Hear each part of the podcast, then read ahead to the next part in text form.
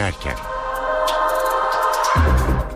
Saatler 17'yi gösteriyor. Ben Öykü Özdoğan. NTV Radyo'da eve dönerken haberlerle karşınızdayız. Türkiye ve dünyadan günün haberlerini aktaracağız. Önce özetlere bakalım.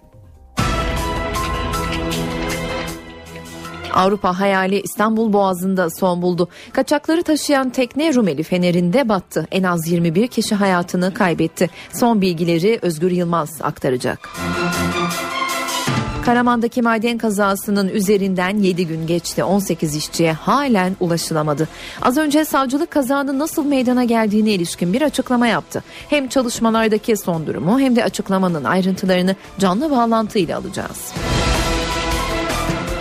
Yeniden görülmeye başlanan balyoz davasında iki emekli komutan tanık olarak ifade verdi. Neler söylediklerine adliye önünden Korhan Varol aktaracak. Başkent gündeminde iki konu öne çıkıyor. Biri çözüm süreci, diğeri Alevi açılımı. Her iki başlıkla ilgili de haberlerimiz olacak. Enflasyon Ekim ayında beklentileri aştı. Aylık bazda son 9 ayın en yüksek rakamı görüldü. Geçen ayın zam şampiyonu domates oldu. Günün gelişmelerinden öne çıkan başlıklar böyle. Şimdi ayrıntılar.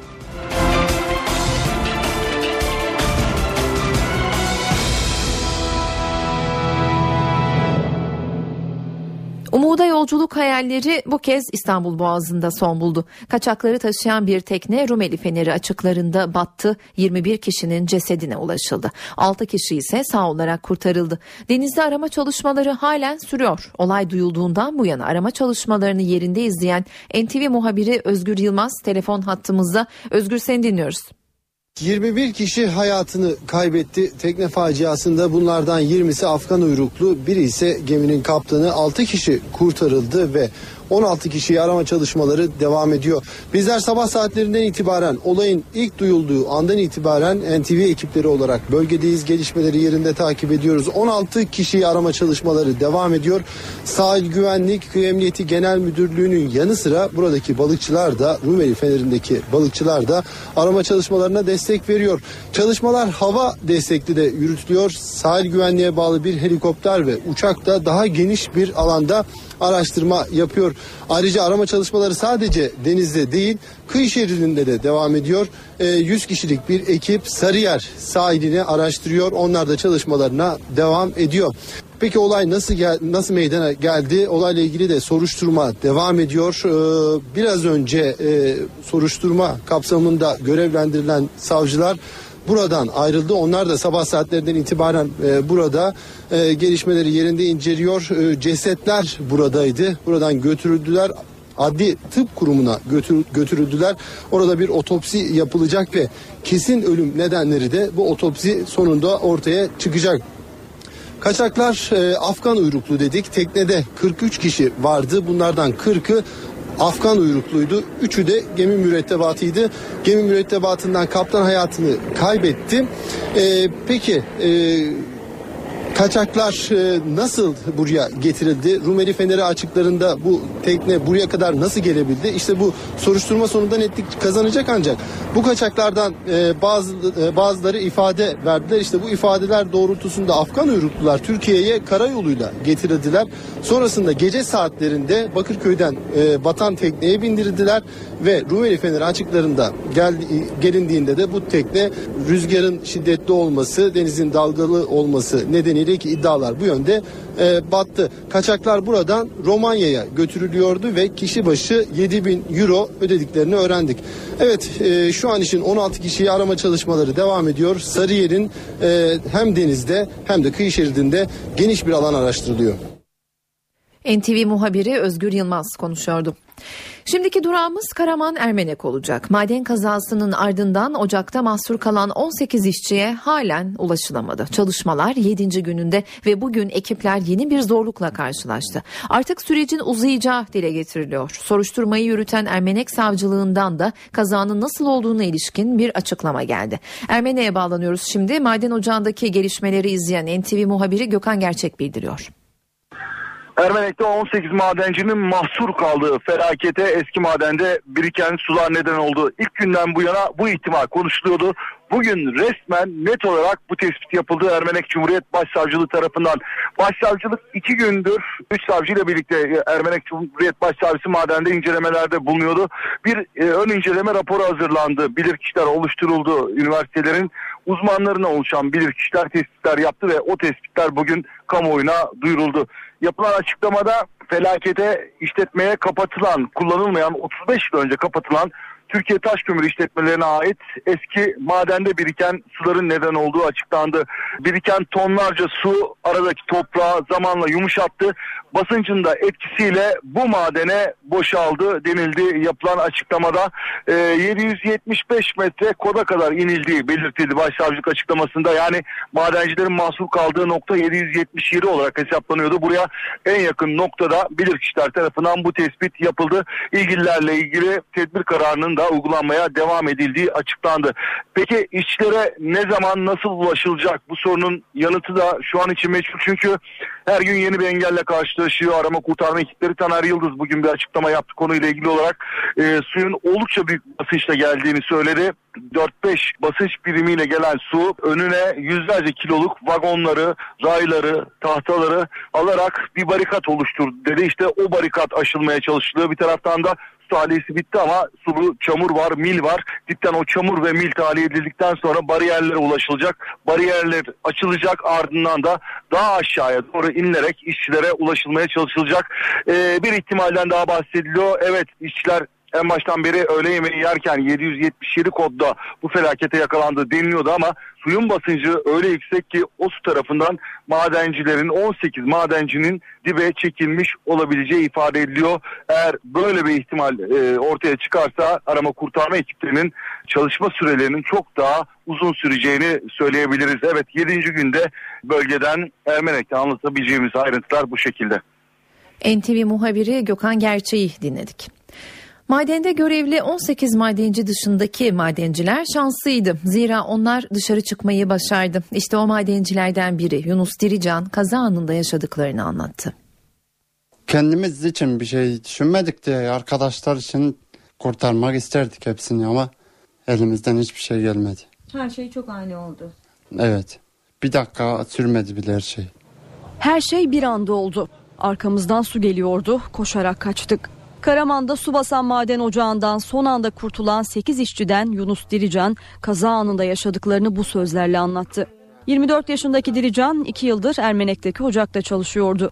Bir yandan geçen yıl yanan evini tamir etmek için aldığı 30 bin liralık borcu ödüyordu. 28 Ekim Salı günü maden ocağında meydana gelen kazada canını zor kurtardı. Bir anda bir toz duman geldi. Koştuk biz bir göçük oldu diye. Göçük olduğunda öyle oluyor her zaman. Koştuğumuzda arkadaşlar kaçın diye bağırdı. O arkadaşlar geri gelemedi bizle. Dışarı haber verme amaçlı çıktık. Biz geldiğimizde de arkamızdan su geliyordu. Çıkışa yakın değildik ama koşarak çıktık. Maden işçisi kaza sırasında nefeslikten kaçarak kurtuldu. Daha sonra da içeride kalan arkadaşları için kurtarma çalışmalarına katıldı. Bugün ben kurtuldum ama yani benim kurtulduğum bir işe yaramaz ki. İçeri kurtarmak için giren bizim ocağın amirleri zehirlendi müdür falan zehirlendi onu falan dışarı çıkardık. Üç sefer girdim ben. Yanındaki arkadaşlar gelmeyince bir daha girdik bir de öbür tarafa girdik. Yunus Dirican arkadaşlarından iyi bir haber almak için kurtarma çalışmalarını yakından takip ediyor. Yakın dönemdeki bir başka kaza İstanbul Mecidiyeköy'de 10 kişinin öldüğü asansör faciası ile ilgili hazırlanan iddianame kabul edildi. Dördü tutuklu 25 sanık 24 Aralık'ta hakim karşısına çıkacak. 31 sayfalık iddianamede sanıkların taksirle 10 kişinin ölümüne sebebiyet vermek suçundan 2,5 yıldan 22,5 yıla kadar hapsi isteniyor. Aynı soruşturmada inşaatın sahibi Aziz Sorun'un da aralarında bulunduğu 9 kişi hakkında takipsizlik kararı verilmişti. NTV Radyo Anayasa Mahkemesi'nin hak ihlali var kararının ardından balyoz davası yeniden görülmeye başlandı ve ilk duruşmada davanın seyrini etkileyecek ifadeler verildi.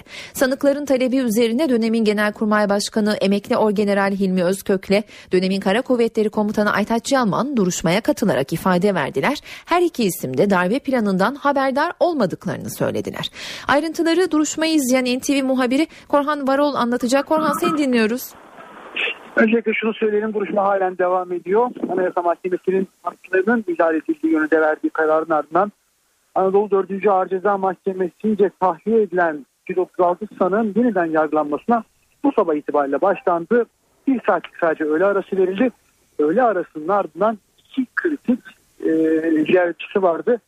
Tanık sıfatıyla mahkemeye çağrılmıştı. Dönemin Genelkurmay eski başkanı ve dönemin Kara Kuvvetleri Genel Komutanı e, Aytaç Çalman ve Genelkurmay Başkanı Hilmi Özkök. Önce Hilmi Özkök geldi.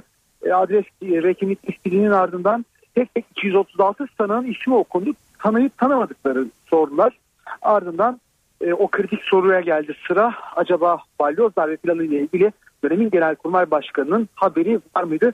Böyle bir haberim yok ama duyumlarım var dedi.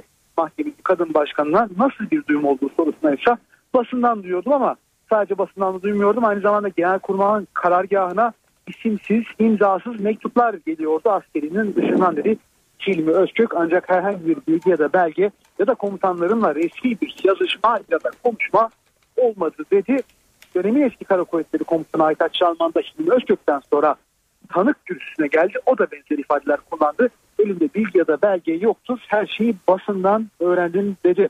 Ardından 236 sanık ki yaklaşık 220'si bu sabah saatlerinden itibaren mahkeme salonunda sanık e, koltuklarında hazır bulundu. Bu arada oldukça geniş katılım var. 220'ye aşkın sanık var. Gazeteciler var. Onların sanıkların yakınları var, aileleri var, avukatlar var. E, bu yüzden duruşma salonu yerine konferans salonu seçildi. Özel bir düzen hazırlandı. Görüntülü kamera sistemi hazırlandı ve o sanıklara tek tek tanıkların ifadesine söyleyecek sözünüz var mı sorusu sorulmaya başlandı. Öğlenden bu yana ancak o kadar çok tanık var ki hepsi tek tek sorulduğu için halen daha devam ediyor. Dediğimiz gibi ağırlıklı olarak e, sanık avukatlarının itirazları da e, özellikle çok tartışılan TÜBİTAK raporlarına da atılacağı üzere o CD'ler, diskler uzun süre kamuoyunun gündemini meşgul etmişti. Çok tartışılmıştı ve onlara itirazları var sanıkların. NTV muhabiri Korhan Varol aktardı. Çözüm sürecinin geleceği başkentin sıcak başlıklarından. Sürecin aktörlerinden bugün yeni açıklamalar geldi. Hükümetle HDP kanadı birbirlerini eleştirmekle birlikte sürecin devamlılığı konusunda irade beyan etti. Başbakan Ahmet Davutoğlu HDP'nin muhatap alınması için bir şartı yerine getirmesi gerektiğini vurguladı. Çözüm sürecinde ne olursa olsun kararlılığımız sabittir. Ama biz çözüm sürecinde sürecini de sadece tek bir aktöre, muhatap olarak tek bir aktöre, tek bir çevreye e, inhisar ettirmeyiz. Cuma günü yaptığım çağrı açıktır. HDP e, provokatif eylemlere yönelen ve ülke istikrarını bozan bir e, grup değil, gerçek bir siyasi parti olarak hareket edip Türkiye'de anayasal ve yasal çerçevede davranmaya e, başlarsa e, bütün bu çerçevede muhatap olmaya devam eder. Ama kamu düzeni bozacak şekilde ya da kamu düzeni bozan uygulamalara cevaz verecek şekilde bir tutum takınırsa bu sadece çözüm süreci bağlamında değil, Türk siyaset, Türkiye'deki iç siyaset bağlamında da fonksiyon kaybına uğramasına sebebiyet verir. Ee, öncelikli çağrımız bütün siyasi partilere bir çözüm süreci bağlamında da onun ötesinde de e, demokratik siyasetin parçaları olmalı olmaları şiddetin terörün eyle, e, izinsiz eylemlerin ve e, can mal kaybına mal kaybına yol açan e, tutumların dışında olmaları onları dışlamaları onlara dönük olarak da açık tavır almaları. HDP bu tavrı aldığı zaman çözüm sürecinde katkıda bulunur. E, muhatap olarak da her zaman biz çözüm sürecine katkıda bulunacak herkesle konuşuruz. Davutoğlu'nun bu sözlerine İmralı heyetinde yer alan HDP İstanbul Milletvekili Sırrı Süreya Önder yanıt verdi. Önder Başbakan'ın sözlerine tepkiliydi ancak barış süreci için gerekeni fazlasıyla yapmaya hazır olduklarını vurguladı. HDP bir parti gibi davranırsa e, muhataplığımız devam eder diye barışı öncelemeyen bir dille, bir icbar diliyle, mecbur bırakma diliyle e, partimiz üzerinden bir ahkam kesmiş. Bu dili ve buna benzeyen yaklaşımların hepsini reddettiğimizi söyleyerek başlamak gerekiyor. Dil başlangıçta baldıran zehiri gerekirse içerim diyen dilde ama o dilde bugün baldıran zehiri adeta saçmaya devam ediyor. Bu hareket kimseden nizamat alınacak, alarak siyaset yapacak bir hareket değildir. Mecliste dedik ki bu Kobani olayları meclis tarafından araştırılsın. Kobani olaylarını araştıralım. Barış'ın şeyi orada yatıyor. Kilidi orada yatıyor çünkü. Biz barış süreci için üzerimize ne düşüyorsa fazlasıyla yaptık. Fazlasıyla da yapmaya hazır olduğumuzu bütün açık yürekliliğimizle buradan bütün dünya kamuoyuna ilan ediyoruz. Cumhurbaşkanı Recep Tayyip Erdoğan, Kobani olayları ve çözüm sürecine ilişkin mesajlar verdi. Batı'da Türkiye'ye karşı kendi ifadesiyle paralel yapı misali ihanet şebekeleri olduğunu, bir üst aklın bunları yönettiğini söyleyen Cumhurbaşkanı'nın sözlerini aktarıyoruz. Ne içerideki ihanet şebekelerine ne de dışarıdan gelen algı operasyonlarına Türkiye boyun eğecek, eyvallah edecek bir ülke değildir. Cumhurbaşkanı Erdoğan, Bezmialem Vakıf Üniversitesi'nin akademik yıl açılışında konuştu.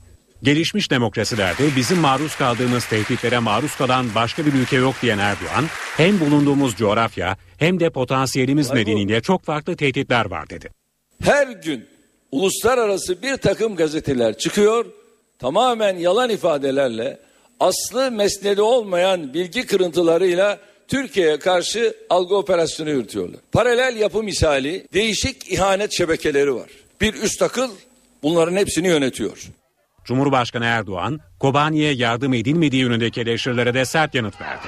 Peşmergeler bizim topraklarımızdan geldi ve şu anda Kobani sınırında bekliyorlar. Özgür Suriye ordusu onlar da Türkiye'den bizim sınırlardan geldi ve şu anda Kobani'ye geçtiler. Kobani'ye biz her türlü desteği verdik. Cumhurbaşkanı Erdoğan, barış sürecine yönelik tehditlere de değindi. Hakkari'de yaşadığı bir olayı anlatan Cumhurbaşkanı Erdoğan, bunlar kendi halklarına hainlik içindeler. Sonra barış diyorlar dedi. Yüksekova'ya gidin. O terör estirilen yer var ya. Orada bile 150 yataklı modern bir hastane inşa ettik. Açılışını gittim bizzat ben yaptım. Genç bir bayan doktor yanıma geldi. Ama ben şehre nasıl gideceğim dedi. Dedi korkuyorum. Bize dedi bu hastanenin kampüsü içinde lojmanlar yapın da biz oralara gitmeyelim. Ya bunlar hain ya. Bunlar ihanet çetesi. Bakanlar Kurulu Ermenek'teki maden faciası gündemiyle toplandı. Gelen bilgilere göre Çalışma Bakanı Faruk Çelik yürütülen çalışmalar ve kazanın nasıl olduğuna ilişkin kurul üyelerini bilgilendiriyor. Toplantıda Milli Güvenlik Kurulu kararları da konuşulacak. Ayrıntıları NTV muhabiri Murat Barış Koralp aktarıyor. Ermenek'teki maden faciası, çözüm süreci ve Kırmızı Kitap'ta son Milli Güvenlik Kurulu toplantısında yapılan değişiklik bugün Bakanlar Kurulu'nun gündeminde. Çözüm süreci AK Parti kampının önemli başlıklarından biriydi. Özellikle bölge milletvekilleri yaşanan sıkıntıları anlattı. Daha sonrasında çözüm sürecine ilişkin karşılıklı açıklamalar geldi. İlki Başbakan Ahmet Davutoğlu'ndandı. HDP provokasyonlara devam etmesin, ettiği sürece de süreçte muhatap alınmaz dedi Davutoğlu. Daha sonrasında HDP cephesinden yine hükümeti e, hedef alan bir açıklama geldi. HDP'li Sırrı Süreyya Önder'den son günlerde artan saldırılar ve hazırlıkları tamamlanan iç güvenlik paketi de bugün Bakanlar Kurulu'nun gündem maddeleri içinde yer alıyor. Toplantı ayrıca Milli Güvenlik Kurulu sonrasında yapılan ilk toplantı olması açısından da önemli. MGK'da alınan kararlar kabine üyelerinin önüne gelecek. Bu kapsamda MGK bildirisinde paralel yapı ifadesiyle ilk kez MGK bildirisine yansıyan Gülen cemaatine karşı mücadele ve yine bu kapsamda kırmızı kitap olarak bilinen Milli Güvenlik Siyaset Belgesi'ndeki değişikliğin ele alınması bekleniyor bugünkü Bakanlar Kurulu'nda. Bilindiği gibi Milli Güvenlik Kurulu sadece tavsiye kararı alıyor ancak kırmızı kitaba son şeklini hükümet veriyor. Bu açıdan bugünkü Bakanlar Kurulu önemli. MGK'da alınan tavsiye kararlarının Bakanlar Kurulu'nda resmi hale getirilmesi de bekleniyor. Tabi gündem başlıklarından bir diğeri de Ermenek'teki maden faciası kurul gündeminde önemli başlıklardan. Çalışma Bakanı Faruk Çelik bugün Bakanlar Kurulu toplantısına katılıyor. Ermenek'ten dönerek çalışmalara başladı. Kazanın nasıl olduğuna ilişkin kurul üyelerine ve kurtarma çalışmalarında son gelinen duruma ilişkin yine kurul üyelerine Çalışma Bakanı Faruk Çelik'in bilgi vermesi bekleniyor. Murat Barış Koral, NTV Radyo Ankara.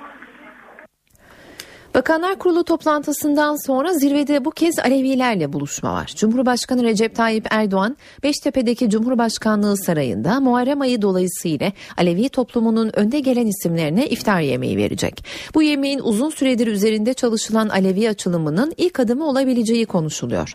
Başbakan Davutoğlu da Bakanlar Kurulu toplantısından sonra bu yemeğe katılacak. Gözler yemekte verilecek mesajlarda olacak. Bununla birlikte Alevi açılımında 8 Kasım tarihi öne çıkıyor. Bu tarihte neler olacağını NTV muhabiri Deniz Kilislioğlu aktaracak. Deniz seni dinliyoruz.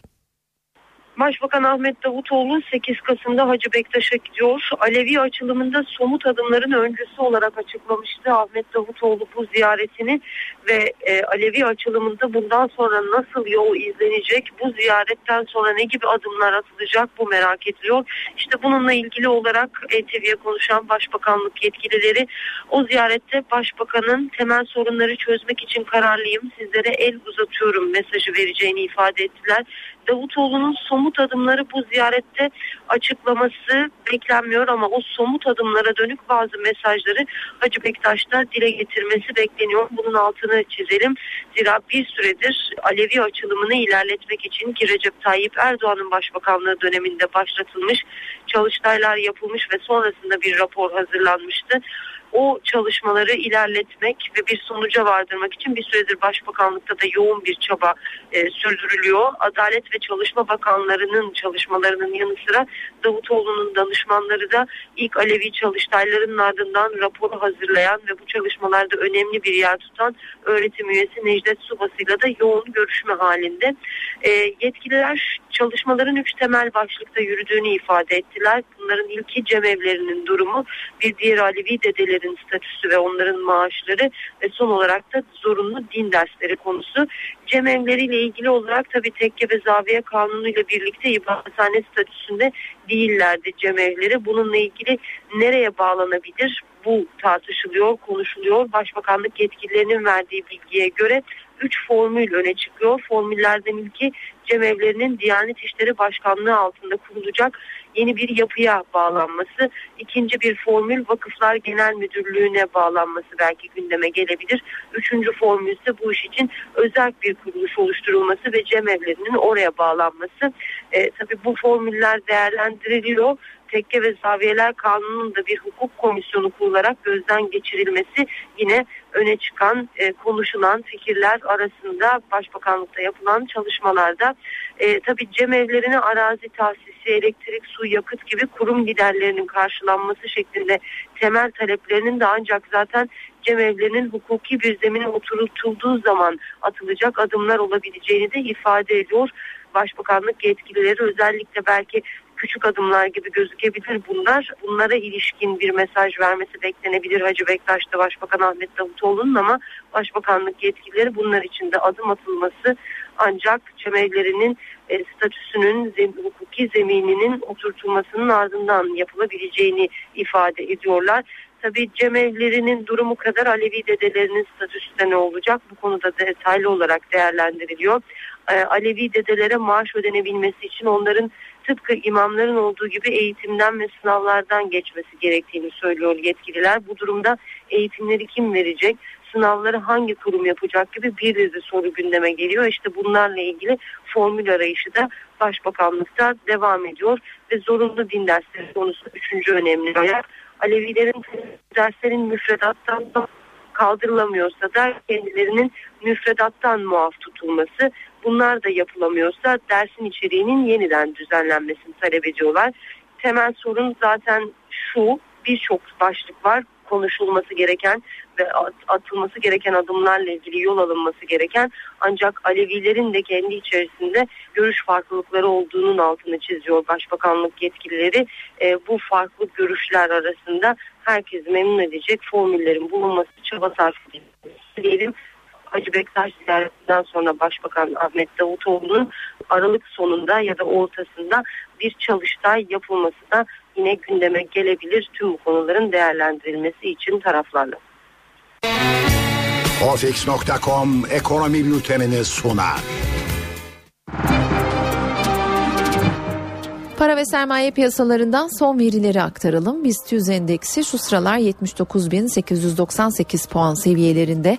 Serbest piyasada dolar 2.23, euro 2.79'dan işlem görüyor. Kapalı çarşıda ise Cumhuriyet altını 559, çeyrek altın 139 liradan satılıyor. Aranın ardından yeniden karşınızda olacağız. Eve dönerken devam ediyor. Saat 17.30 ben Öykü Özdoğan eve dönerken haberlerle karşınızdayız. Günün öne çıkan başlıkları var sırada. İstanbul Boğazı'nda Rumeli Feneri açıklarında bu sabah 40 kaçağı taşıyan tekne battı. 21 kişinin cesedine ulaşıldı. 6 kişi kurtarıldı, 16 kişi ise aranıyor. Yeniden görülmeye başlanan balyoz davasında eski Genelkurmay Başkanı Hilmi Özkök ile eski Kara Kuvvetleri Komutanı Aytaç Yalman tanık olarak dinlendi. Özkök ve Yalman darbe planından haberdar olmadıklarını söyledi. Alevi açılımında kritik karar 8 Kasım'da. Bu tarihte Başbakan Ahmet Davutoğlu Hacı Bektaş'a gidecek ve aşure gününe katılacak. Davutoğlu'nun o ziyarette açılım konusunda ipuçları vermesi bekleniyor. Edinilen bilgilere göre açılımda 3 başlık olacak. Cemevlerinin durumu, Alevi dedelerinin statüsü ve zorunlu din dersleri. Cemevlerinin Diyanet İşleri Başkanlığı altında kurulacak bir yapıya bağlanması düşünülüyor. Zorunlu din dersi müfredatının ise tüm toplum kesimlerince kabul edilecek prospe- perspektifle hazırlanması üzerinde duruluyor. Alevi dedelerine de maaş bağlanması öngörülüyor.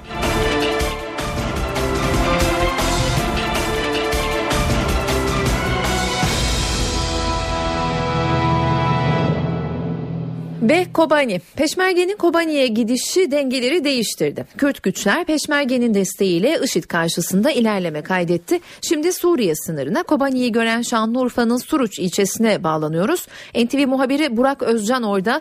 Burak kentteki son durumu senden dinleyelim. Öykü bugün çatışmaların özellikle yoğunlaştığı kentin batı kesimleriydi. Hatta kentin batısındaki köylerde çatışmaların yoğunlaştığını söylemek e, mümkün. Bugün 50. günü 50 gündür 50 günün önemli bir bölümünde hep IŞİD'in ilerleyişini görmüştük. Kentin doğusundan, batısından ve güneyinden kenti üç bir taraftan kuşatmış durumdaydı. Ancak e, son günlerde bu manzaranın batı hattında biraz değiştiğini söylemek mümkün. Nasıl bir manzara vardı? Bugün biz kahraman arkadaşım Önder Gündoğdu ile birlikte sınır hattındaydık. Gün boyunca YPG mevzilerini ki kentin batısında olduğunu söyledik. O batıdaki mevzilerin sınırın hemen yanı başında olduğunu söylemek mümkün. Açık gözle sınırdan o mevzideki YPG güçlerini onların yanında IŞİD'e karşı birlikte mücadele eden peşmergeleri o noktadaki zırhlı araçları, uçak savarları görmek mümkün. Batıdaki o mevzinin yaklaşık bir 300-400 metre kadar ilerisinde bir köy var. O köy IŞİD'in kontrolünde. O köy daha da batısında Pilşehir tepesi var. O tepede YPG'nin elinde. İşit ortada o köyde işte gün boyunca e, o, o köyün havanla e, YPG güçleri tarafından vurulduğunu gördük. Hatta o köyden çıkıp daha güneydeki e, köylere doğru giden IŞİD militanları da oldu. Çatışmalar orada yoğunlaştı gün boyunca ancak doğuda da yine zaman zaman çatışmalar yaşandı. E, bir süredir doğudaki bazı noktaları IŞİD kontrolünde tutuyor. İşte e, o noktalardan da doğudan da özellikle Mürşit Pınar sınır kapısının, Türkiye sınır kapısının karşısındaki Kobani'ye giriş kapısını ele geçirmek için yükleniyor uzun süredir. Yine zaman zaman o noktaya düzenlediği görüldü. IŞİD'in e, bir taraftan hava operasyonda Amerika Birleşik Devletleri öncülüğündeki koalisyonun hava operasyonda devam ediyor. Bu operasyonun ilk başladığı dönemlerde e, jetler uçak savar menziline girmemek için çok yüksek irtifalarda uçuyorlardı ve e, çıplak gözle o jetleri görmek mümkün değildi ancak e, bir süredir zaman zaman bu jetlerin daha alçak uçuşlar yaptığını görüyoruz ki bugün biz de çıplak gözle Kobani'nin üzerinde o jetleri e, gördük. Bomba bıraktığını görmedik ancak e, zaman zaman bir keşif uçuşları yaptılar ve sık sık da bölgede o jetlerin seslerini duymak mümkün artık buradaki olağan seslerden bir tanesi diyebiliriz o jetlerin çıkardığı sesler için. Sınır hattında son durum böyle dediğimiz gibi çatışmalar özellikle kentin batısındaki mahallelerde ve kentin batısındaki köylerde yoğun durumda öykü. Teşekkürler Burak. NTV muhabiri Burak Özcan bildirdi. Amerika Birleşik Devletleri Suriye'de IŞİD'i geriletmek için hava operasyonlarının yanı sıra ılımlı muhalif grupları da silahlandırıp eğitiyor. Ancak bu plan şimdilik başarılı olmadı. Ilımlı iki Suriyeli grup silahlarıyla birlikte En-Nusra cephesine teslim oldu. Obama yönetiminin Suriye'de IŞİD'e karşı geliştirdiği yeni strateji çöktü. Amerika Birleşik Devletleri'nin IŞİD'e karşı savaşmak için eğitip silahlandırdığı iki ılımlı Suriyeli muhalif güç El-Kaide'ye bağlı En-Nusra cephesine teslim oldu. En-Nusra cephesi hafta sonu Türkiye sınırı yakınındaki İdlib eyaletinin kuzeyinde saldırıya geçti. Örgüt, Suriye Devrimci Cephesi ve Azim Hareketi adlı iki ılımlı Suriyeli muhalif örgütü yenilgiye uğrattı. Her iki örgüt üslerini ve silahlarını En-Nusra cephesine teslim ederken iki grubun üyeleri de ya teslim oldu ya da En-Nusra cephesine katıldı. Washington'ın Suriye'de IŞİD'e karşı savaşacak kara gücü olarak gördüğü Suriye Devrimci Cephesi ve Azim Hareketi 6 aydır Amerika Birleşik Devletleri'nden Grad ve TOW tank savar füzeleri gibi ağır silahlar alıyor.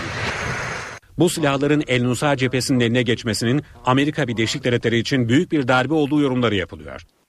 Suriyeli ılımlı muhalifler gelişmelerden Washington'ı sorumlu tutuyor. Amerikalılar bizi terk etti, Esad'a yardım ediyor diyen muhalifler IŞİD'e yönelik hava operasyonlarının Şam rejimine yaradığını savunuyor. Suriye ordusunun son haftalarda muhaliflere yönelik hava saldırılarını yoğunlaştırdığına da dikkat çekiliyor. Gelişmelerin Özgür Suriye ordusunun sonuna getirmesinden endişe ediliyor. İdlib, Özgür Suriye ordusunun ülkenin kuzeyinde önemli varlık gösterdiği son Suriye eyaletiydi. NTV Radyo Enflasyon Ekim ayında beklentileri aştı. Aylık bazda son 9 ayın en yüksek rakamı görüldü. Ekim'de tüketici fiyat endeksi %1,9 arttı. İstatistik Kurumu verilerine göre yıllık tüketici enflasyonu Ekim sonu itibariyle %8,96'ya yükseldi. Geçen ayın zam şampiyonu fiyatı %43 oranında artan domates oldu. Askerlerin haki renkteki postalları tarihe karışıyor. Kara Kuvvetleri Komutanlığı'nın zorlu iklim koşullarına uygun bot talebinin ardından üretilen yeni nesil botlar Türk Silahlı Kuvvetleri'ne teslim edildi. Dünya genelinde birçok ordunun da ekipman tedarikçisi olan yerli bir firma tarafından üretilen botların ayağa vurma ya da kavramama gibi sorunları olmadığı, Mehmetçiğin hareket kabiliyetini artırdığı belirtiliyor. Ayrıca eski postallara göre 300 gram daha hafif olacak. Nefes alabilir, su geçirmez, darbeye dayanıklı malzemeden üretilen botlar gelişmiş taban teknolojisi sayesinde yaz kış kullanılabilecek. Yeni botların eskisinden bir diğer farkı da rengi. Haki renge sahip botların yerine kullanılacak yeni nesil botlar tarih olacak. Kısa bir aranın ardından yeniden karşınızda olacağız. Saat 17.43 ben Öykü Özdoğan eve dönerken haberler sporla devam edecek. Sözü Volkan Küçük'e bırakıyoruz. Spor haberleri başlıyor.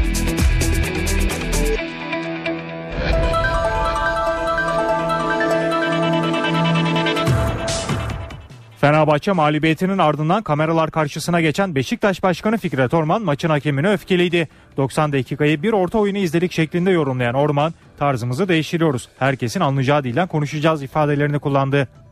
Filmi geri saralım. Geçen haftaya dönelim. Geçen haftaya döndüğümüz zaman oyuncumuz bir kelime ağzından çıktı diye kırmızı kart gördü. Bugün aynı laflar rakip takımın oyuncusu tarafından hakem hakem değil söylendiği halde hiçbir şeye yapılmadı. Oyuncumuza gösterilen kırmızı karta gelince yine daha evvel söylediğim gibi bizim maçımızda ne hikmetse 6 tane hakem sahanın içerisinde oluyor. Hakem kırmızı kart göstermek amacıyla gelmedi. Yalnız dördüncü hakemin tahmin ediyorum ikazıyla bir kırmızı kart gösterdi ki bence hatalı bir kırmızı karttı. O da şundan e, dolayı söylüyorum. Oyunun içerisinde e, oyunun gidişatında e, bir tehlike olacak bir pozisyon yoktu. İkinci olarak da kesinlikle oyuncumuz e, tutmuş olduğu e, arkadan bir müdahale yaptı ama hemen bıraktı. Orada kırmızı kart gösterecek bir pozisyon değildi. Ulenberg Hoca'nın söylemiş olduğu gibi gösterilen ikinci sarıdan kırmızı kart herkes tarafından kabul edilecek bir kırmızı kart olması lazım. Bu bu akşam tahmin ediyorum ki seyredilecek. e, kesinlikle böyle bir mm, o- ortak birlikten yapılan bir kırmızı kart olduğunu düşünmüyorum. E, üçüncü olarak da yine maçla alakalı e, Dembaba'nın pozisyonunun kesin olarak penaltı ve kırmızı kart olduğunu düşünüyorum. Bütün bunları maç oynanmadan evvel söyledim. Ve bütün tehlikeleri göz önüne koyduk. E, Her sene bu Beşiktaş'ın iyi gidişatıyla alakalı başlangıç noktası olduktan sonra bir şekilde e, karşımıza sistemli olarak e, bir eller çıkıyor. Bunlar Beşiktaş taraftarı ve Beşiktaş camiası bunu hak etmediğini düşünüyorum. Artık Beşiktaş ben de bugünden itibaren tarz değiştiriyorum. Tarzımı artık değiştirmek kararı verdim. Çünkü bizim anlattığımız lisanı bu futbolu yöneten insanlar anlamıyorlar. Biz de bundan sonra herkesin anlayacağı tarzda konuşacağız. Öyle gücü varmış da basacakmış bundan sonra herkes görecek. Beşiktaş bu kadar emek, bu kadar zahmet içerisinde, bu kadar zorluklar içerisinde bir e, mücadele verirken bunların yapılması tam anlamıyla bir en azından ayıptır. Hele bizim başkanımızın isminin verildiği bir sezonda, centilmenlik sezonunda tam bir ayıptır. Bugün hep beraber burada bir orta oyunu seyrettik. Artık Beşiktaş camiası buna müsaade etmeyecektir. En başta ben müsaade etmeyeceğim. Bunu bu orta oyunu kuranlar ve oynayanlar bundan sonrasını hep beraber görecekler. Beşiktaş Başkanı Fikret Orman'ın derbi maçla ilgili bir orta oyunu izledik şeklindeki açıklamasına Fenerbahçe Genel Sekreteri Mahmut Uslu yanıt verdi. Beşiktaş'ın 10 kişi kalmadan önce de pozisyona giremediğini savunan Uslu, hakem kararlarında bir yanlışlık görmediklerini söyledi. Sayın Başkan konuşurken orta oyunu var gibi konuşmalar yapmış. Eğer bu futbol maçını kimle oturur şimdi herhalde izliyor yavaş çekimleri de göreceğiz. Bir tane Volkan'ın çıkarttığı top var Beşiktaş'ın. Yani 10 kişi 11 kişi edebiyatına hiç girmeyelim. En aşağı birinci devre daha yani atılmadan evvel 4 tane Fenerbahçe'nin %100 pozisyonu var. Yani Emenike biraz ciddi oynasaydı bugün herhalde birinci devre daha 11 oynarken 11 herhalde 3 olurdu. Hani Volkan'ın kurtardığı çok önemli bir top tabii ona da katılıyorum. Ama yani burada herhangi bir şey yok. Bizi e, Bülent Yıldırım veya hakemler hata yapabiliyor. Ama bugün ne kırmızı kartlarında ne sarı kartlarında hiçbirinde bir yanlış görmedim ben. Şampiyonlar Ligi'nde Borussia Dortmund'la karşılaşacak olan Galatasaray bugün Almanya'ya gitti. Yolculuk öncesi Ali Dürüst ve Abdurrahim Albayrak karşılaşma için umutlu konuştu. İki yarışta devam ediyoruz. Türkiye Ligi devam ediyor. Kıran kırana geçiyor. Tabi orada amacımız şampiyon olmak ama esas bizim olmamız gereken de Şampiyonlar Ligi. Oranın önemli e, takımlarından biriyiz. E, şimdi oraya gidiyoruz. İnşallah iyi bir sonuçta yani bizi bir üst tura taşıyacak sonuçta döneceğiz. Mühim olan bizim için tabi sonuçtan önemlisi Galatasaray'ın bir araya gelip e, mücadele etmesi ki oyuncularımız da bu ışığı gördük. Hep beraber inşallah eski günlere döneceğiz. İyi bir maç olacağını düşünüyorum. Bayern Bayern Münih maçında Dortmund 1-0 öne geçmesine rağmen yenildi. Biz de 1-0 geriye düşmemize rağmen yendik. Güzel bir maç olacak. Şampiyonlar Ligi'nde devam etmemiz için bu maçtan muhakkak puanlar alacağız. İnşallah Türkiye'ye puanlarla döneceğiz. Ligde 6. beraberliğini Akisar deplasmanında alan Trabzonspor'da moraller bozuk. Yerel medya Bordo Mavili takımın kötü girişinin tek suçlusunu teknik direktör Vahit Halilosic olarak gösterdi ve Boşnak teknik adamı yine istifaya çağırdı. Trabzonspor deplasmanda Akhisar Belediyespor karşısında 1-1 kalarak beraberlik serisine bir yenisini eklerken Trabzon yerel medyası teknik direktör Vahit Halil Hocic'e yüklendi. Bana bir masal anlat Vahit içinde istifa olsun başlığıyla okuyucuların karşısına çıkan Karadeniz gazetesi. Zaman akıp gidiyor ne kadro istikrarı var ne de sonuç. Halil Hocic her gün yeni bir mazeretle karşımıza çıkıyor diyerek tecrübeli teknik adamı eleştirdi. Trabzon'un bir diğer gazetesi Takaysa arkanı dön ve git diyerek Vahit Halil Hocic'i istifaya çağırdı. Akisar beraberliği sonrasında Taka gazetesi Trabzonspor berabere kaldı artık kimse Vahit'i istemiyor. Trabzonspor tarihinin en kötü günlerini yaşıyor. Bir Mehmet yetmez ifadelerini kullandı. Güne Bakış gazetesi ne futbol oynayabildik ne sonuç alabildik. Her maç biraz daha çöküş. Trabzon 1-1 eriyor diye yazarken Karadeniz'in sesi yeter artık böyle gitmez. Son nokta gazetesi ise kaçan balık büyük olur. Fırtına Akhisar'da kazanabileceği maçı berabere bitirdi başlıklarıyla maçı okuyucularına duyurdu. Spor Toto Süper Lig'in 8. haftası geride kalırken Trabzonspor 6 beraberlik bir galibiyet bir yenilgi alarak ligde 12. sırada yer alıyor. Bordo Mavililer ligin 9. haftasında sahasında Torku Konya Sporu ağırlayacak. Bu haberle spor bültenimizin sonuna geldik. Hoşçakalın. Saat 18 ben Öykü Özdoğan. NTV Radyo'da eve dönerken haberlerle karşınızdayız. Türkiye ve dünyada günün öne çıkan haberlerinin başlıklarını aktaracağız.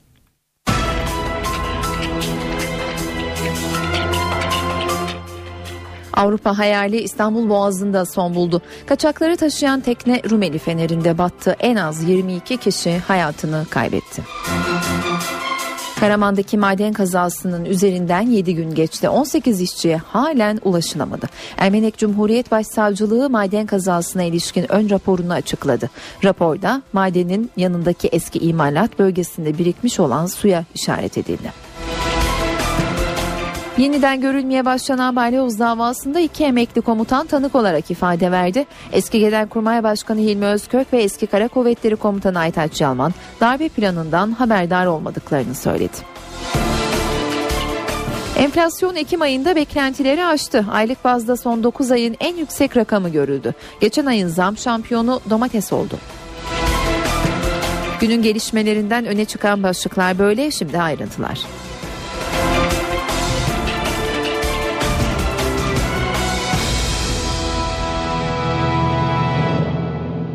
İstanbul Boğazı'nda batan kaçak teknesinde bilanço ağırlaşıyor. Can kaybı 22'ye yükseldi. Son bilgileri NTV muhabiri Özgür Yılmaz aktarıyor. Kaçakların içinde olduğu tekne, kaçakları taşıyan tekne yaklaşık 4 saatlik bir çalışma sonunda buraya getirildi. Sahil, Sahil Güvenlik Komutanlığı'nın önündeyiz. Ee, bir, biraz önce bizlere ulaşan bilgi tekne içerisinde yapılan aramada bir kişinin daha cesedine ulaşıldığı böylelikle olayda Kazada hayatını kaybedenlerin sayısı 22'ye yükseldi. 6 kişi kurtarıldı. 15 kişi arama çalışmaları devam ediyor. Yetkililerden edindiğimiz bilgi ve buradan görebildiğimiz kadarıyla teknenin uzunluğu 8-9 metre. Bu tekne bir gezi teknesi. Boğaz'da gezi amacıyla kullanılan bir tekne. E, balıkçı teknesi olduğu yönünde iddialar vardı ancak değil. E, bu tekne bir gezi teknesi. Yine edindiğimiz bilgilere göre en fazla 7-8 e, kişinin e, 7-8 kişi kapasitesine sahip bu tekneye 40 kişi e, Afganistan uyruklu 40 kişi bindirildi. 3 de gemi mürettebatı vardı. Teknenin 3 de mürettebatı vardı. Toplam 43 kişiyle Rumeli Feneri açıklarında yaklaşık e, 3 mil e, Rumeli Feneri'nin 3 mil uzağında tekne e, battı ve e, 22 kişi hayatını kaybetti. Bu 22 kişi içerisinde gemi kaptanı da var. 15 kişi arama çalışmaları devam ediyor. Tekne içerisinde de biraz önce yapılan aramada e, bir kişinin cesedine daha ulaşıldı. 15 kişi e, aranıyor dedik. Sahil Güvenlik Komutanlığı Kıyı Emniyeti Genel Müdürlüğü de arama çalışmalarına devam ediyor. Akşam saatleri e, akşam saatleriyle birlikte e, çalışmalar daha düşük yoğunlukta devam ediyor ancak aralıksız arama çalışmalarının devam edeceği bilgisi bizlere aktarıldı. NTV muhabiri Özgür Yılmaz'ı dinledik. Dünyanın değişik bölgelerinde özellikle de Akdeniz'de bu tür kazalar sıkça yaşanıyor. Peki alınan önlemlere rağmen bunun önüne neden geçilemiyor? İnsan kaçakçılarına yönelik cezai müeyyideler neler? Bu soruları Birleşmiş Milletler İltica ve Göç Araştırmaları Merkezi Başkan Yardımcısı Metin Çorabatır NTV yayınında yanıtladı hayatlarını kurtarmak için can havliyle kaçıyorlar. Sadece Akdeniz'de bir yıl içinde 150 bin kişi bu Mare Nostrum adlı e, operasyonla arama kurtarma operasyonuyla kurtarıldı. Buna karşılık 3000 kişi de yine Akdeniz'de son 12 ayda hayatını kaybetti. İnsanlar can güvenliği olmadığı zaman veyahut da diktatörlük rejimlerinden kaçarak e, kendilerine özgürlüğe e, ve güvene atmak istiyorlar.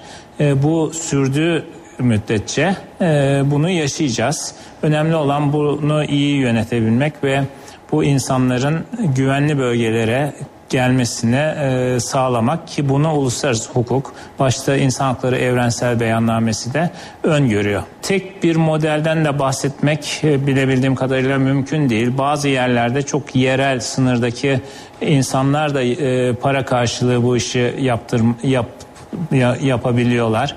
Ama e, genelde bilinen şu ki e, özellikle silah kaçakçılığı, uyuşturucu kaçakçılığı gibi uluslararası suçlara bulaşmış mafya türü örgütlerde insan kaçakçılığı böyle cazip bir kar amacına e, büründükten sonra bu işe de el attılar. Üstelik bir avantaj var. Örneğin uluslararası hukukta e, uyuşturucu ticaretine karşı büyük e, cezalar var. Fakat henüz insan kaçakçılığı konusunda, insan ticareti konusunda caydırıcı uluslararası e, yaptırımlar istenen düzeyde değil. Böylece işte insan kaçakçılığından yakalanan, hüküm giyen insanlar daha kısa bir sürede e, yatıp çıkıyorlar. Tekrar bu işe girebiliyorlar. Çünkü arkasındaki paralar çok fazla. E, 7 bin euro kadar kişi başına para alıyorlar. Bu çok maalesef e, onlar açısından tatlı bir kazanç. Ermenek Cumhuriyet Başsavcılığı geçtiğimiz hafta yaşanan maden kazasına ilişkin ön raporunu açıkladı. Raporda madenin yanındaki eski imalat bölgesinde birikmiş olan suya işaret edildi.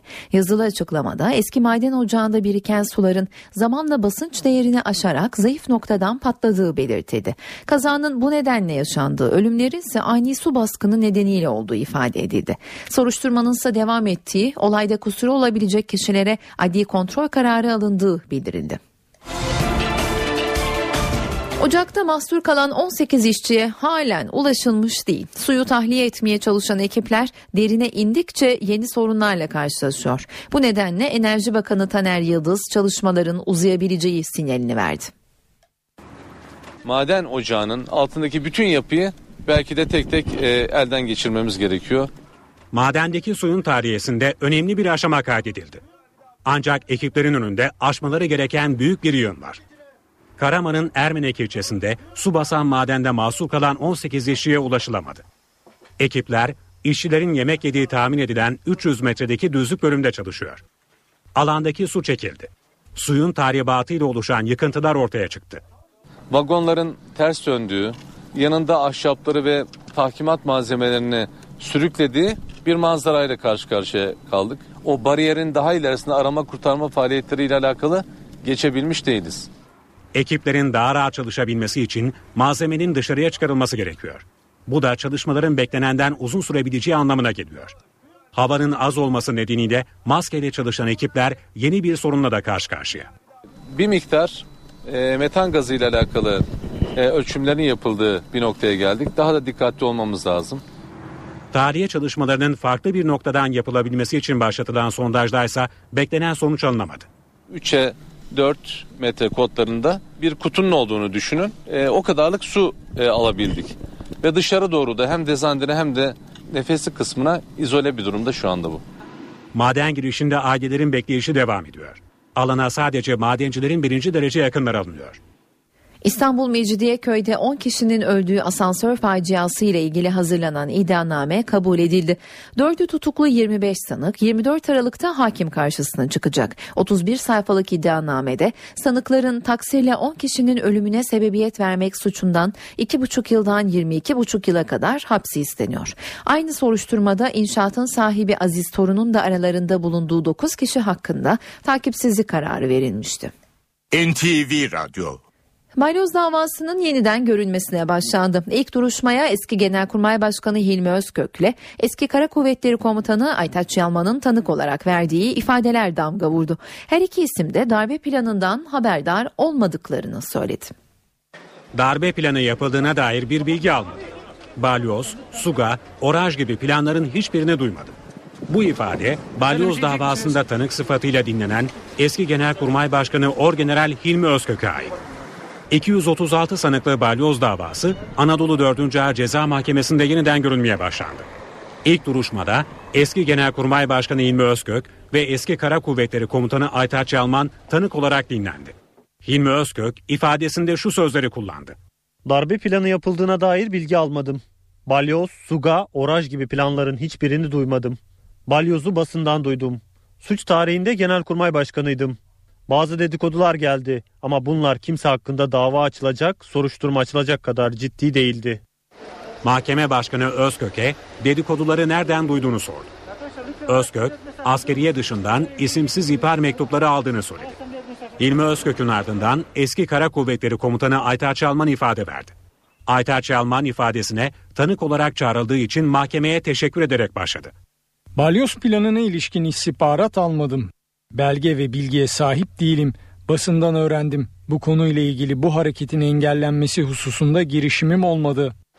Duruşma savcısı Yalman'a balyoz darbe planının müzakere edildiği iddia edilen seminerin faaliyet raporundan haberdar olup olmadığını sordu. Birinci Ordu Komutanlığında da olabilir, Kara Kuvvetleri Komutanlığında da olabilir. Ama bana gelmedi. Seminerden haberdarım. Semineri ben istedim. Ancak katılamadım. O dönemde siyasi ve askeri yoğunluk vardı. Seminerin yapılması emrini ben verdim ancak gidemedim. Aytaç Yalman seminerin ses kayıtlarını da basından öğrendiğini söyledi. Özkök ve Yalman'a sanıklar ve avukatlar soru sormadı. İfadeleri 15'er dakikada tamamlandı. Duruşma izlenimlerini de aktaralım. Davaya ilgi büyüktü. Bu yüzden duruşma salonu yerine konferans salonu hazırlandı. Tutuklu sanık olmadığı için güvenlik önlemleri de sıkı değildi. İsteyen herkes salona girebildi. Mahkemenin kadın başkanı duruşmanın görüntülü kamerayla yapılacağını duyurdu. Sonra yoklama yaptı. 236 sanığın çoğu salondaydı. Yoklama sırasında sanıklardan birinin yerine eşinin geldiği ortaya çıktı. Mayıs 2014'te tutuklu bulunduğu Mamak Askeri Cezaevinde beyin kanaması geçirerek hayatını kaybeden eden Kurmay Albay Murat Özenalp duruşma salonunda sanıklar arasında yoktu. Özdenalp'in yerine eşi Sema Özdenalp oturdu. Galatasaray Başkanı Duygun Yarsuvat da salondaydı. Yarsuvat emekli tüm general Ahmet Yavuz'u avukatı olarak duruşmaya katıldı. Çözüm sürecinin geleceği başkentin sıcak başlıklarından. Sürecin aktörlerinden bugün yeni açıklamalar geldi. Hükümetle HDP kanadı birbirlerini eleştirmekle birlikte sürecin devamlılığı konusunda irade beyan etti. Başbakan Ahmet Davutoğlu HDP'nin muhatap alınması için bir şartı yerine getirmesi gerektiğini vurguladı. Şiddetin, terörün dışında olmaları, onları dışlamaları HDP bu tavrı aldığı zaman muhatap olarak da her zaman biz çözüm sürecine katkıda bulunacak herkesle konuşuruz. Barışı öncelemeyen bir dille partimiz üzerinden bir ahkam kesmiş. HDP'nin neye benzediğini belirlemek kimsenin haddi ve hakkı değildir. Şehit haberleri ve Kobani eylemleri. Son dönemde yaşanan bu olayların ardından çözüm sürecinin askıya alındığı iddiası gündeme geldi. Başbakan Ahmet Davutoğlu iddialara son noktayı koydu. Başbakan süreçte kararlılık mesajı verdi, HDP'ye çağrıda bulundu. Çözüm sürecinde ne olursa olsun kararlılığımız sabittir. Ama biz çözüm sürecini de sadece tek bir aktöre, muhatap olarak tek bir aktöre, tek bir çevreye inhisar ettirmeyiz. Kamu düzeni bulacak şekilde bir tutum takınırsa bu sadece çözüm süreci bağlamında değil, Türkiye'deki iç siyaset bağlamında da fonksiyon kaybına uğramasına sebebiyet verir. HDP'nin başbakana yanıtı gecikmedi. Barış süreci gerçekleşirse ancak o şartla kamu düzeni dediğim, dediğimiz şey gerçekleşir. Dil başlangıçta baldıran zehiri gerekirse içerim diyen dilde ama o dilde bugün baldıran zehiri adeta saçmaya devam ediyor. HDP İstanbul Milletvekili Sırrı Süreyya Önder, Başbakanın uslubunu eleştirdi. Çözüm sürecinde de kararlı oldukları mesajını verdi. Biz barış süreci için üzerimize ne düşüyorsa fazlasıyla yaptık, fazlasıyla da yapmaya hazır olduğumuzu bütün dünya kamuoyuna ilan ediyoruz. Davutoğlu'nun bu sözlerine İmralı heyetinde yer alan HDP İstanbul Milletvekili Sırrı Süreyya Önder yanıt vermişti. Bu arada PKK'nın üst düzey sorumlularından Cemil Bayık Avusturya'da Der Standard gazetesine verdiği demeçte çözüm sürecine uluslararası üçüncü bir tarafın müdahale olması gerektiğini söyledi. Bayık süreçte hareketlenme sağlamak için arabulucu ve gözlemcilerin katılımının yararlı olacağını savundu. Görüşmeleri Amerika'nın ve uluslararası bir heyetin katılımını örgütün kabul edebileceğini söyleyen Bayık, savaşın çare olmadığını, siyasi çözüm gerektiğini kaydetti. Bakanlar Kurulu Ermenek'teki maden faciası gündemiyle toplandı. Çalışma Bakanı Faruk Çelik'in toplantıda yürütülen çalışmalar ve kazanın nasıl olduğuna ilişkin kurul üyelerini bilgilendirdiği ifade ediliyor. Toplantının bir diğer gündem maddesi ise MGK kararları. Geçtiğimiz perşembe akşamı tarihin en uzun MGK'sından çıkan sonuç bildirgesinde ilk kez paralel yapı ifadesine yer verilmişti. Bu kapsamda paralel yapının kırmızı kitap olarak da bilinen Milli Güvenlik Siyaset belgesine girmesi gündemde. Toplantı Toplantıda ayrıca çözüm sürecinin de konuşulması bekleniyor. Bakanlar Kurulu toplantısından sonra zirvede bu kez Alevilerle buluşma olacak. Cumhurbaşkanı Recep Tayyip Erdoğan Beştepe'deki Cumhurbaşkanlığı Sarayı'nda Muharrem ayı dolayısıyla Alevi toplumunun önde gelen isimlerine az sonra iftar yemeği verecek. Başbakan Davutoğlu da Bakanlar Kurulu toplantısından sonra bu yemeğe katılacak. Gözler yemekte verilecek mesajlarda olacak. Bununla birlikte Alevi açılımında 8 Kasım tarihi öne çıkıyor. Bu tarihte Başbakan Ahmet Davutoğlu Hacı Bektaş'a gidecek. Açılımla ilgili mesajlarını burada verecek. Edinilen bilgilere göre pakette 3 başlık var. NTV muhabiri Deniz Kilislioğlu'nun haberini dinliyoruz. 8 Kasım tarihinde yani Muharrem ayının 13. günü Hacı Bektaş Derneği'nin Hacı Bektaş'ta düzenlediği aşure gününe bizzat katılmak arzusundayım. Başbakan Ahmet Davutoğlu 8 Kasım'da Hacı Bektaş'ta olacak. NTV'ye konuşan Başbakanlık yetkililerine göre Davutoğlu o ziyarette temel sorunları çözmek için kararlıyım, sizlere el uzatıyorum mesajı verecek. Davutoğlu'nun ziyarette somut adımları olmasa bile o adımlara dönük bazı mesajları dile getirmesi bekleniyor. Zira bir süredir Başbakanlıkta yoğun çalışma yürütülüyor. Çalışmalar üç temel başlıkta yürüyor. Cemevlerinin durumu, dedelerin statüsü ve maaşlarıyla zorunlu din dersleri. Cemevleri, tekke ve zaviye kanunu nedeniyle ibadethane statüsünde değil. Bu yüzden nereye bağlanacakları konusunda 3 formül öne çıkıyor. Cemevlerinin Diyanet İşleri Başkanlığı altında kurulacak bir yapıya ya da Vakıflar Genel Müdürlüğü'ne bağlanması ilk iki seçenek.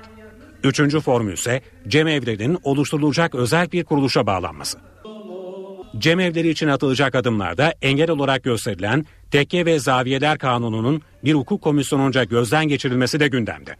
Başbakanlık yetkilileri cemevlerine arazi tahsisi, elektrik, su, yakıt gibi kurum giderlerinin karşılanması taleplerinin de ancak cemevleri hukuki bir zemine oturduğu zaman karşılanabileceği görüşünde. Yetkililer Alevi dedelerine maaş ödenebilmesi için onlar da tıpkı imamlar gibi eğitimden ve sınavdan geçmeli diyor. Din İşleri Yüksek Kurulu'nda Alevi temsilcilere yer verilmesi konuşulan formüller arasında. Aleviler zorunlu din derslerinin kaldırılmasını ya da bu dersten muaf tutulmayı istiyor. Bunlar yapılamıyorsa da derslerin içeriğinin yeniden düzenlenmesini talep ediyorlar. Yetkililer ders müfredatının tüm toplum kesimlerince kabul görecek ve tarafları rencide etmeyecek bir perspektifle hazırlanması üzerinde durulduğuna vurgu yapılıyor. Cumhurbaşkanı Erdoğan'ın evi ve ofisinde dinleme cihazı bulunmasına ilişkin yürütülen böcek soruşturmasında iddianame hazırlandı. Savcı 13 kişi için müebbet hapis istedi. Müebbet istenen 13 kişi arasında Erdoğan'ın başbakanlık yaptığı dönemde yakın koruma ekibinde yer alan isimler de bulunuyor. Savcı 13 kişi için yakalamada talep etti. Cumhurbaşkanı Recep Tayyip Erdoğan'ın başbakanlığı döneminde makam odasında bulunan dinleme cihazları ile ilgili soruşturmada iddianame hazırlandı. Savcı 13 kişi için müebbet hapis istedi. Zanlılar casusluk ve özel hayatı ihlal etmekle suçlanıyor. Müebbet hapis istenenlerin çoğu Erdoğan'ın daha önce koruma ekibinde görev yapan önemli isimler. O isimlerden en dikkat çekeni ise Başbakanın uzun süre koruma müdürlüğünü yapan Emniyet Müdürü Zeki Bulut.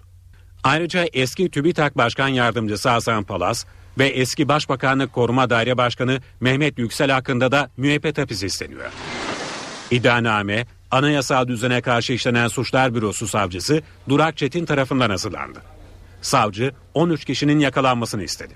İddianamede MİT tarafından hazırlanan rapor, Başbakanlık Teftiş Kurulu raporu ve gazete haberleri delil olarak gösteriliyor. Ayrıca böcek satışı yapan firmanın yetkilisi olduğu ifade edilen Hançer Kod adlı gizli tanığın beyanları da iddianamede yer aldı. Erdoğan'ın makam odası ve evinde bulunan böceklerin altı girişli çoklu prizlere yerleştirildiği belirtildi. Böcek soruşturması kapsamında haklarında müebbet hapis cezası istenen 13 kişiden 11'i Haziran ayında gözaltına alınmıştı. Ancak zanların 6'sı savcılık sorgusunun ardından 5'i ise mahkeme tarafından serbest bırakılmıştı. NTV Radyo Ekim ayı enflasyonu beklentilerin üzerinde geldi. Aylık bazda son 9 ayın en yüksek rakamı görüldü. Rakamların belli olmasıyla birlikte gelecek yıl motorlu taşıtlar, pasaport, ehliyet, tapu harcı ve trafik cezaları gibi kalemlere hangi oranda zam yapılacağı da belli oldu. Ayrıntıları ekonomi günlüğünde NTV Ankara İstihbarat Şefi Ahmet Ergen anlatacak. Ahmet? Piyasalarda yapılan anketlere göre Ekim ayında tüketici fiyatları endeksinde %1,8 oranında artış beklentisi vardı. Ancak Türkiye İstatistik Kurumu'nun açıkladığı rakamlar bunun biraz üstünde oldu. Tüketici fiyat endeksi Ekim ayında %1,9 oranında arttı. Bu oran e, son 9 ayın aylık bazda en yüksek tüfe artışına işaret ediyor. Bununla birlikte yıllık rakam %8,96'ya yükseldi Ekim sonu itibariyle. Hemen hatırlatalım Merkez Bankası 31 Ekim'de açıkladığı son enflasyon raporunda yıl sonu tüketici fiyat endeksini %8,9 olarak tahmin etmişti. Orta vadeli programdaki hedef ise %9,4 Ekim sonu itibariyle rakam tekrar edelim %8,96 oldu.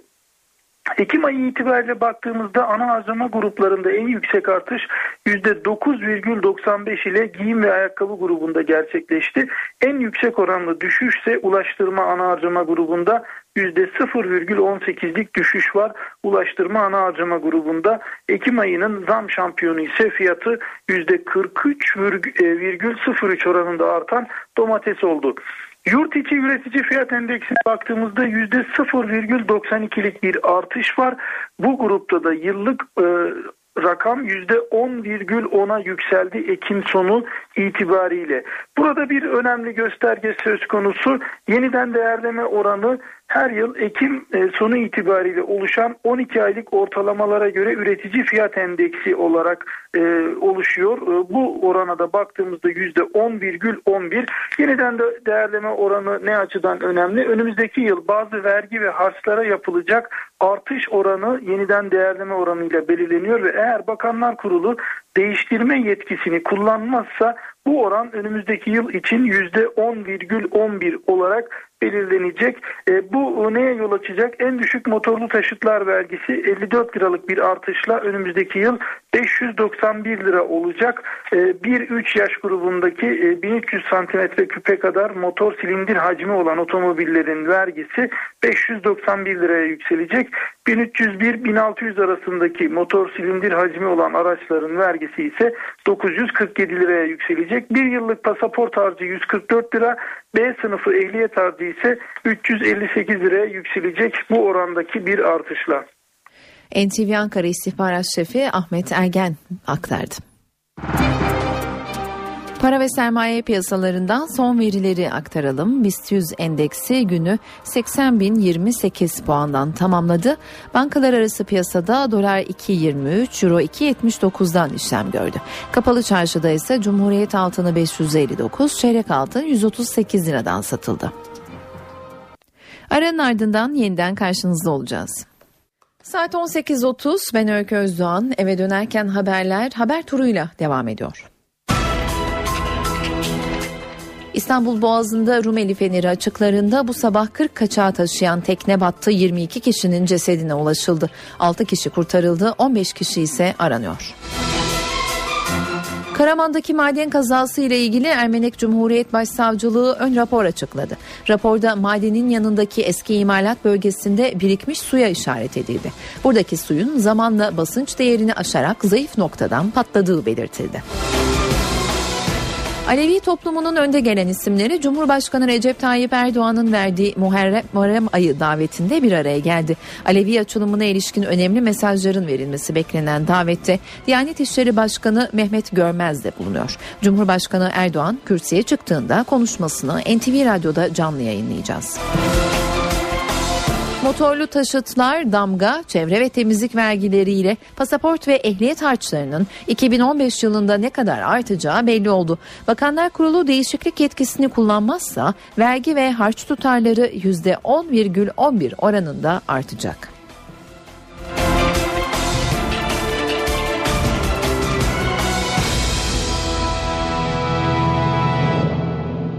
Peşmerge'nin Kobani'ye gidişi dengeleri değiştirdi. Kürt güçler Peşmerge'nin desteğiyle IŞİD karşısında ilerleme kaydetti. Çatışmalar Tel Şehir'le Doğu bölgesinde yoğunlaşmış durumda. Çatışmalarda keskin nişancıların ve ağır silahların kullanıldığı belirtiliyor. Peşmerge güçleri komutanı Albay Ahmet Gerdi, ağır silahlarla IŞİD hedeflerini sürekli bombaladıklarını ilk günden itibaren bazı bölgelerde ilerleme kaydettiklerini söyledi. YPG güçleriyle birlikte savaştıklarını söyleyen Peşmerge komutanı Kobani'deki durumun iyiye gittiğini belirtti. Suriye'de El-Kaide bağlantılı El Nusra cephesinin Cive Gözü sınır kapısı karşısındaki Babül hava sınırı geçişini ele geçirmek için hazırlık yaptığı belirtiliyor. El Nusra cephesi militanlarının İdlib bölgesinin kuzeyinde Samada kasabasında toplanmaya başladığı yönünde bilgiler geliyor. Sınırı Nusra cephesinin ele geçirmesinin Batı yanlısı muhaliflere büyük darbe olacağı yorumları yapılıyor. NTV Radyo Rize kara teslim oldu. Kar kalınlığının 1 metreye ulaştığı bir yaylada 8 kişi mahsur kaldı. Yardım için giden 3 kişi de tipiye yakalandı. Ekipler 20 saate aşkın süredir mahsur kalan 11 kişiye ulaşmaya çalışıyor. Kar erken bastırdı. Çobanlar yaylada, geziye çıkanlar yolda mahsur kaldı. Rize Erzurum arasındaki Ovid Dağı'nda kar kalınlığı 1 metreyi geçti. Geçit kapandı. Çamlıhemşin ilçesinde Güto yaylasına giden 8 kişi mahsur kaldı. Telefon açarak arkadaşlarından yardım isteyen grup için 3 kişi yola çıktı. Ancak tipi nedeniyle onlar da yolda kaldı. İhbar üzerine AFAD, jandarma ve arama kurtarma çalışma başlattı. 11 kişinin yaylada bulunan dağ evlerine sığındığı, durumlarının iyi olduğu belirtildi. Karayolları ekipleri bölgeye ulaşmak için aralıksız çalışıyor. Kar ve tipi Artvin'de de etkili. Yüksek kesimlerde kar kalınlığı 1 metreye ulaştı. Yol kapanınca hayvanlarla beraber mahsur kalan çobanı AFAD ekipleri kurtardı. Yaylaya çıktık koyun orada mahsur kalmıştı kardeşim. Onu buradan alacağız gece yaya Artvin'e kadar yaya yürüyeceğiz. Doğuda ise dondurucu soğuk var. Bölgede en düşük hava sıcaklığı eksi 7 dereceyle Kars'ta ölçüldü. İstanbul'da bir oğlunu karaciğer yetmezliği nedeniyle kaybeden annenin diğer oğlu da aynı hastalıkla doğdu. Anne Dilek Tepe oğlunu yaşatmak için karaciğerinin bir bölümünü verdi.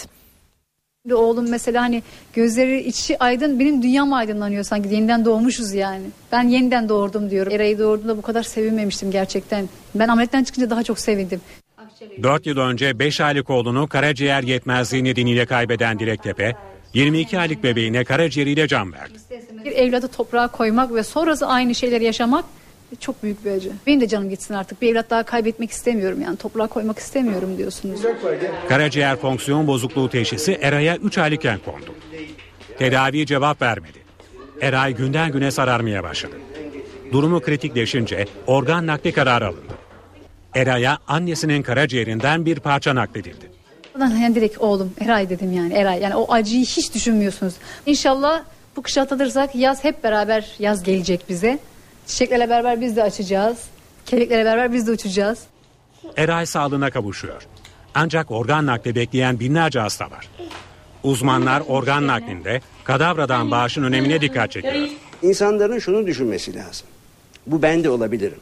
Ben olduğumda benim hayatımı kurtaracak şey imdat dediğimde bir organın olması. Kimseye fedakarlık etmesini, hayattayken bir şey yapmasını istemiyoruz ki. Ölen insanların toprağın altında çürüyüp gidecek organlarının, o da hepsinden almamız da mümkün değil. Uygun olan bir kısmından organ bağışı yapılmasını istiyoruz. Türkiye'de şu an resmi kayıtlara göre 21.121 kişi böbrek, 3.779 kişi kornea, 2.121 kişi ise karaciğer nakli için sırada bekliyor. Kısa bir ara verelim devam edeceğiz. Saat 18.40 eve dönerken haberlerle yeniden karşınızdayız. Amerika'da halk yarın sandık başına gidiyor. Amerikan Başkanı Barack Obama için sınav niteliğindeki seçimlerde kongrenin yeni üyeleri ve valiler belirlenecek. Anketler Obama'nın kan kaybedeceğini gösteriyor. Amerika Birleşik Devletleri kongre üyelerini, valileri ve yerel yöneticileri seçmek için sandık başına gidiyor. Seçim iki dönemdir başkanlık koltuğunda oturan Amerika Birleşik Devletleri Başkanı Barack Obama ve Demokrat Parti için referandum niteliğinde. 435 üyeli temsilciler meclisinin tamamı 100 üyeli senatonun da üçte biri yenilenecek. Özellikle senato seçimleri kilit önem taşıyor. Çünkü Obama'nın Demokrat Partisi senatoda çoğunluğu kaybetme tehlikesiyle karşı karşıya. Temsilciler Meclisi'nde cumhuriyetçi çoğunluğun değişmesi beklenmiyor. Cumhuriyetçi muhalefet senatoyu da alırsa Obama kongre tarafından kuşatılmış olacak. Demokratlar şu an senatoda 100 sandalyenin 53'üne sahip. 45 sandalyesi olan cumhuriyetçilerin 6 yeni sandalye kazanması çoğunluk için yeterli. Amerika Birleşik Devletleri seçmen eğilimi şu an cumhuriyetçilerden yana. 7 kararsız eyaletten çıkacak sonuçların da seçimin kaderine belirleyeceği yorumları yapılıyor. Peki Obama senatoda kontrolü cumhuriyetçilere kaptırırsa ne olacak?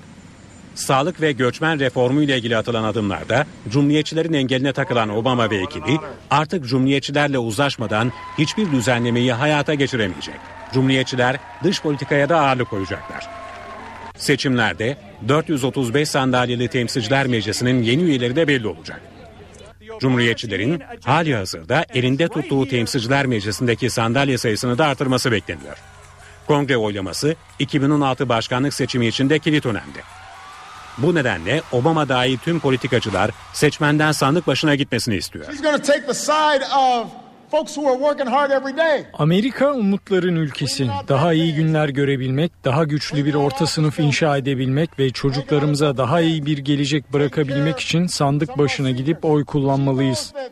Amerika Birleşik Devletleri ekonomisindeki yavaş büyüme, işsizliğin sürmesi, siyasetin çoktandır kilitlenmiş olması, Meksika sınırından gelen göçmenler ve silahlanma gibi konular seçmeni yıldırıyor. Seçime düşük katılım oranının Cumhuriyetçilerin oy oranını artırabileceği belirtiliyor. İsrail kabinesi taş atmanın cezasını 2 yıldan 20 yıl hapis cezasına çıkartan kararı onayladı. Eğer mahkeme taşın ciddi yaralanma amacıyla atıldığına hükmederse taş atan kişi 20 yıl hapis cezasına çarptırılabilecek. Kararın yasalaşıp yürürlüğe girmesi için İsrail parlamentosu ve bakanlık yasa komitesinde onaylanması gerekiyor.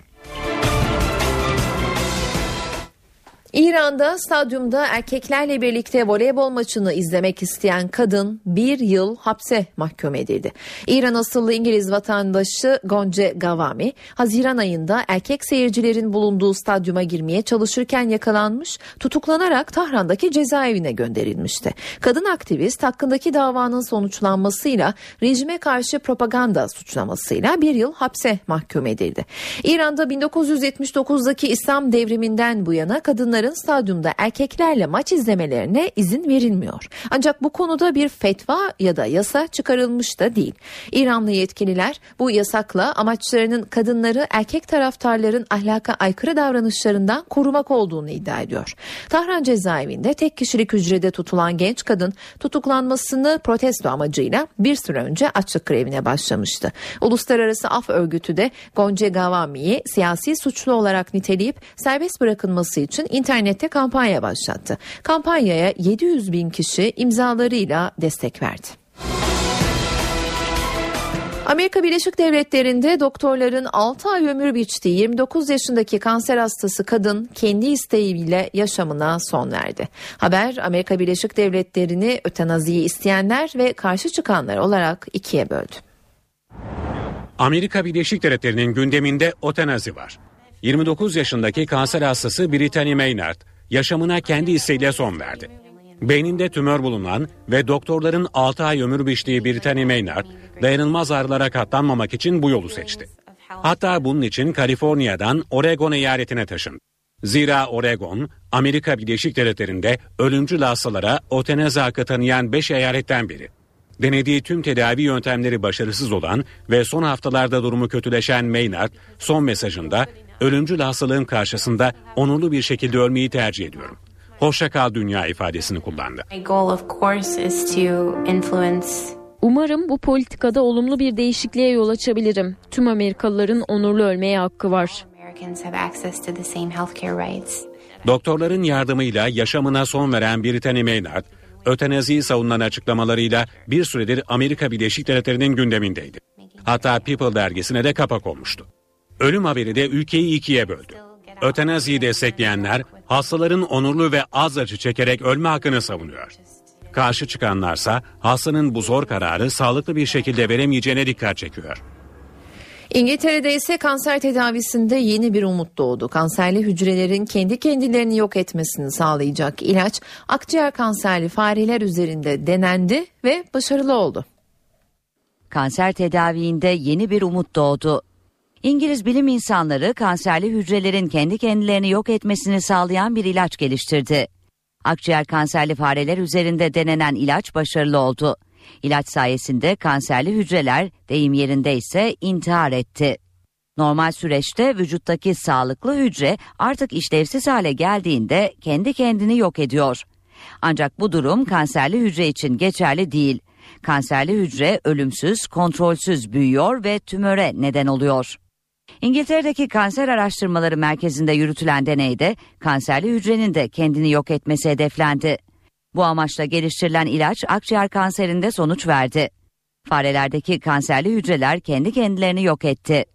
İngiliz bilim insanları ilacın kanser tedaviinde yeni bir yol açabileceği görüşünde. Bir sonraki aşamada ilacın diğer kanser türlerinde de etkili olup olmadığı incelenecek.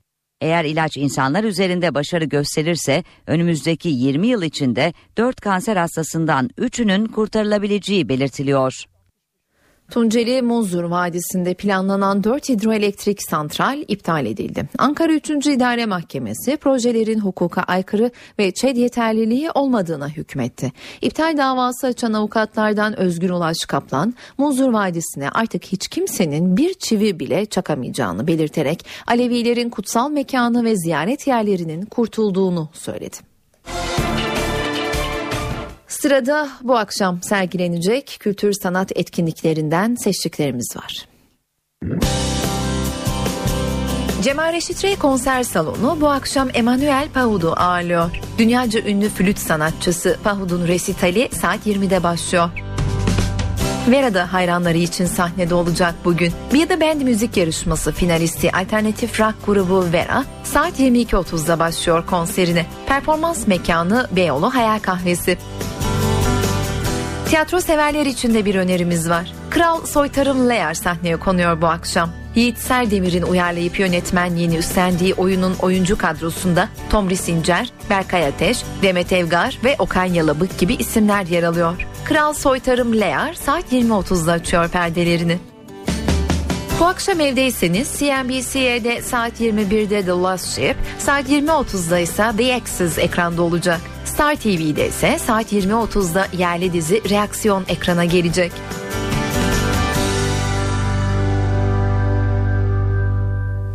Aranın ardından yeniden karşınızda olacağız. Saatler 19'u gösteriyor. Ben Öykü Özdoğan. Eve dönerken haberlerde günün öne çıkan başlıklarıyla karşınızdayız. Yani İstanbul Boğazı'nda son buldu. Kaçakları taşıyan tekne Rumeli Feneri'nde battı. En az 22 kişi hayatını kaybetti. Yeniden görünmeye başlanan balyoz davasında eski Genelkurmay Başkanı Hilmi Özkök'le eski Kara Kuvvetleri Komutanı Aytaç Yalman tanık olarak dinlendi. Özkök ve Yalman darbe planından haberdar olmadıklarını söyledi. Karaman'daki maden kazası ile ilgili Ermenek Cumhuriyet Başsavcılığı ön rapor açıkladı. Raporda madenin yanındaki eski imalat bölgesinde birikmiş suya işaret edildi. Buradaki suyun zamanla basınç değerini aşarak zayıf noktadan patladığı belirtildi. Hükümet Alevi açılımı üzerinde çalışıyor. Bu kapsamda 8 Kasım tarihi öne çıkıyor. Çünkü Başbakan Ahmet Davutoğlu o tarihte Hacı Bektaş'a gidecek ve aşure gününe katılacak. Davutoğlu'nun o ziyarette açılım konusunda ipuçları vermesi bekleniyor.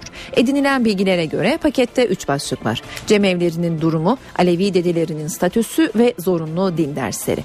Cemevlerinin Diyanet İşleri Başkanlığı altında kurulacak bir yapıya bağlanması düşünülüyor. Zorunlu din dersi müfredatının ise tüm toplum kesimlerince kabul görecek görecek perspektifle hazırlanması üzerinde duruluyor. Alevi dedelerine de maaş bağlanması öngörülüyor.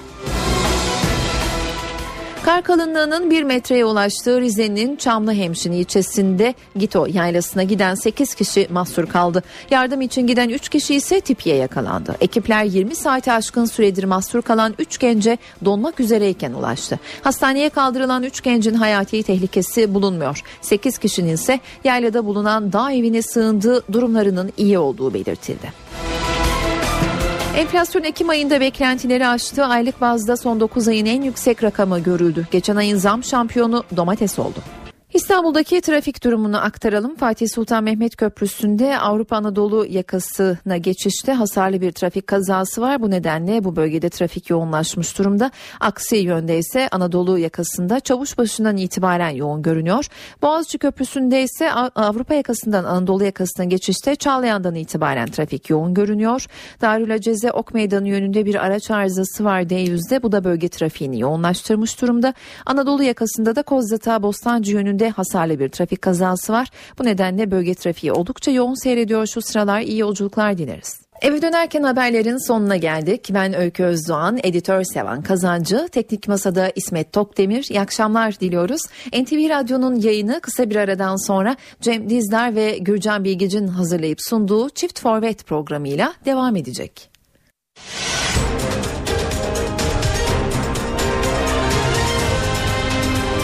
NTV Radyo, Türkiye'nin haber radyosu.